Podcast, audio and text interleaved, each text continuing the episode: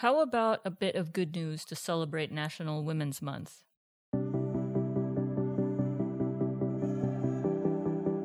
In this episode of B-Side, Martina Deliu tells Business World reporter Joseph L. Garcia about Not a Daydream, a social enterprise that she co owns. Founded in 2017, Not a Daydream makes bags out of fabrics native to the Philippines. But more importantly, it's a social enterprise that gives women in vulnerable communities in Tondo, Manila, a sustainable means of earning a living. Work empowers women, says Ms. Deliu, who also talks about running a social enterprise during a pandemic and how conscious consumers can tell whether a social enterprise is legitimate or not.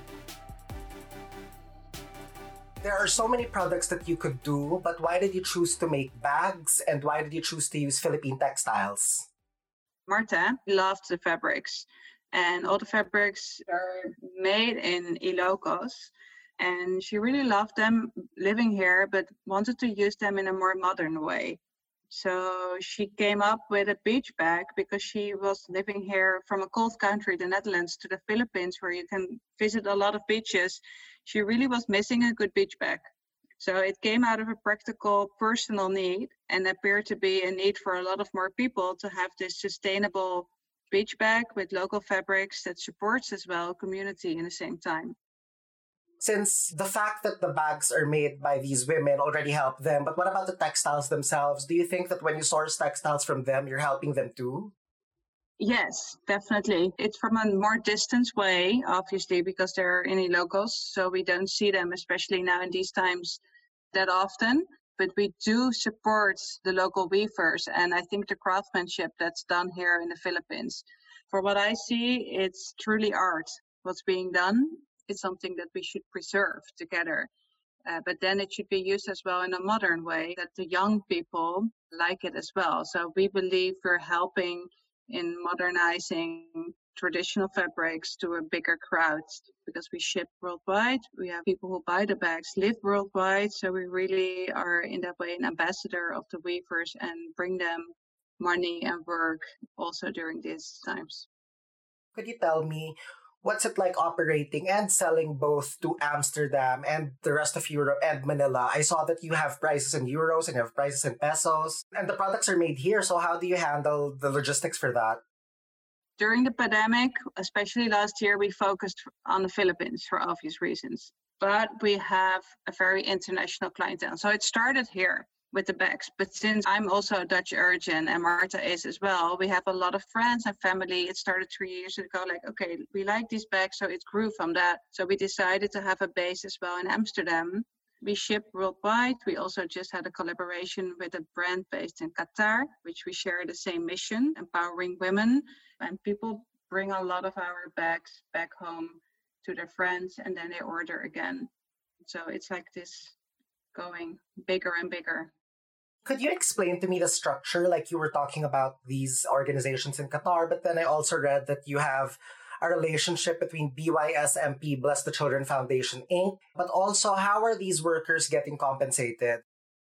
So what we do, we are basically the shell across it. So we're not running a separate workshop because there are enough workshops here, there are enough people here. So when Marta, the founder, visited Tondo, she met the foundation that already has the people there and they had a connection in trying to help them specifically with the needs. And what we are able to offer is sourcing fabrics and selling products. So basically generate an income uh, for the team. So we're working together with the Blessed Children Foundation, which is based in Tondo, and they have a special program for women to be able to generate for them an income and at the same time send their children to school. We train them there uh, and they're able to earn an income for their family. You were talking about how the business was affected by the fact that you make beach bags, but then nobody was going to the beaches. So, in what other aspects was your business affected by the pandemic? Like in sourcing, logistics, production? And then how did your workers continue to produce even, you know, because of social distancing and lockdowns and all of those things? I just took over in January after moving to the Philippines. So it all came a bit together. And I think it was okay business wise to have a little bit peace of mind to think about okay, how do I want to run this business and what are the plans for 2020? But then, yeah, obviously we came to realize that this pandemic was here to stay and we have to generate, you know, like an income no matter the shops are closed or there are no bazaars, which were mainly our point of sales. We had to adapt to it. So we made sure that our team still had an income, although they were not able to work because they were not able to go to the foundation because everybody needs to stay put at home. So we were able to support in other ways to make sure that they just had food. So that was pretty harsh and it still is not on the level it used to be, but I think we're getting there. We adapted. We were, first of all, very fortunate to be named finalist in the Independent Handbag Design Awards, which is based in New York, with our yellow Boracay beach bag. So this gave a lot of PR around May uh, and new people requesting for our bags and other products. That was a good boost for our existing profile. And then we had also changed with our products to cushion covers. We designed a basic cushion cover from our fabrics, which makes it unique, and we combine it with Piñatex, which is made from pineapple leaf fibers from the Philippines. So it gives this extra touch to it. And our third one is that we added another target audience. Already in 2019, we collaborated with KLM and Vroon. There are two Dutch companies based in Manila, but for 2020, we continue to work with other companies like Nestle and DNV Philippines for business orders. And I think that's a win-win for companies as well to give a sustainable gift to their stakeholders or employers, and they're doing good meanwhile. So it was a good combination of still running a business. And at the end of the year, when it all starts opening up a bit and we had the boost for Christmas, we're looking forward to travel again a little bit here in the in the country. And I think for us for sourcing and for all the materials, we shifted totally from visiting our suppliers to doing it by Viber, Facebook Messenger, Zoom, and all the digital channels we have. And that's challenging sometimes. You know, imagine buying a certain new fabric by Viber with the weaver in La Union or in Vigan. So it's like you know you need to know the certain color. It's always different. It's always hard to photograph. It's hard to film. But I think it's not a reason to stop. You know, it's a reason to shift and adapt and continue. And that's what we're doing on and on. And I think that's what makes it a very unique year. And being able to continue, it's I'm very grateful for it. Overall, we had we did a good job, and now I think the forecast is is okay for this year you help women and you help mothers. And I read a study that when you help women and mothers, it actually helps the entire community because their work goes towards schooling or improving their homes or their lives or the lives of their children. So could you talk more about that? Like, why is it an special focus on you to empower and, you know, help these women through work? Our daily business is driven by our mission which is empowered women empower women. So we believe that it's a circle of empowerment that includes all of us. I think what we try to realize here is a long term sustainable change. For me, while empowering our team to be able to work, we empower their kids to have an education because with the Blessed Children Foundation, it comes together.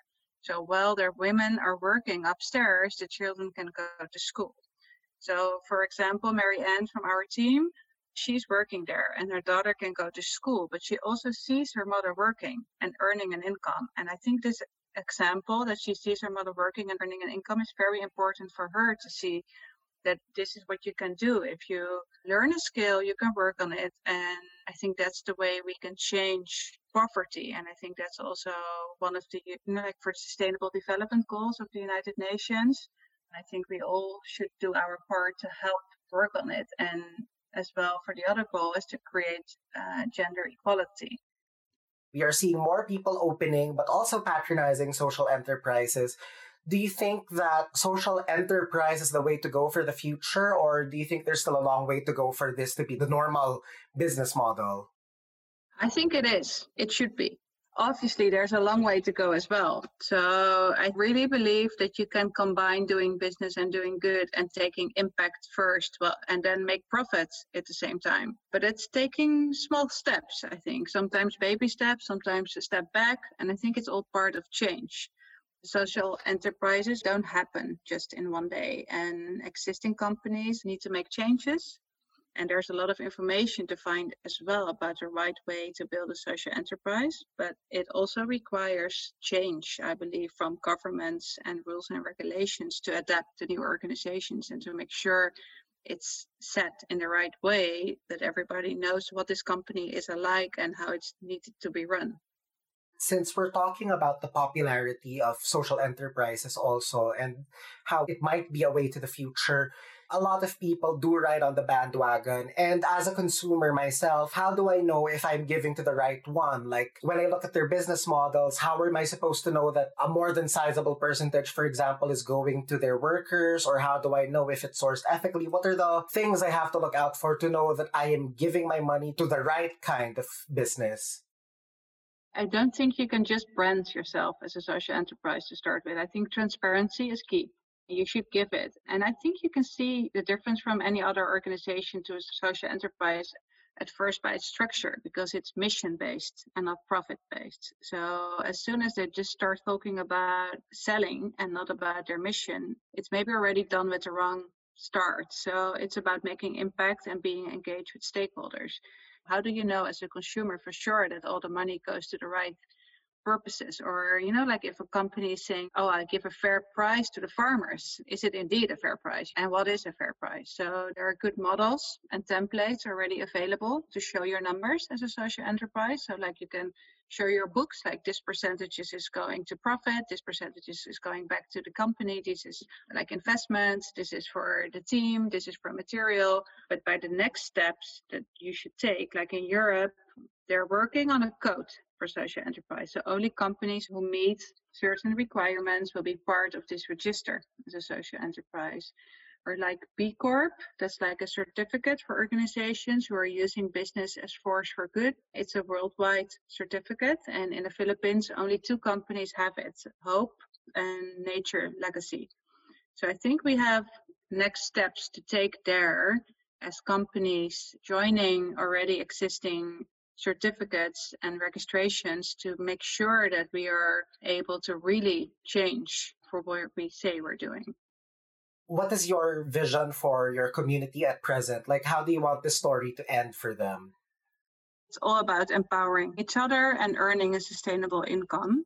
So, creating a sustainable change so that it's also for the next generation, the children of our team, that they have a better future. But also for our team now to have them a skill that will last forever and make them independent. It's not something you can just express in money this business model that we are running, it's something that is very scalable. So I would like to have like more impact with it or influence people or inspire other businesses to work with like-minded partners uh, to join this circle of empowerment because I think it's the only way of working and the only way forward to help other organizations make changes so they can adapt towards social enterprise for the future, not only for Not a Daydream, but we have like a better future for all. We really believe that it's about making a change for them and that doesn't have to be big. It's just being there every day and making sure that they can realize their dreams. What could you tell our listeners right now about being more mindful consumers? I think that's just about knowing where you're buying from. So there's this trend about slow fashion it's not about consuming more, but it's about consuming consciously. So make sure you know that you buy local and you know that where the product is from. Is it a sustainable product? Are they good enough to make it a sustainable business? And I think the mindfulness are small steps as well to take. So you don't have to change by day and night, right? Really, the way you buy or consume, but I think it should be a decision that you can adapt on. And every day uh, when you buy something, think about how you can do better with what you're doing. And then in the end, it's all about doing it together and being able to make a change. And that concludes another episode of B Side. Once again, you heard Martina Delu, co owner of Not a Daydream, speaking with Business World reporter Joseph L. Garcia about the bag making social enterprise that helps women in Tondo, Manila earn a living.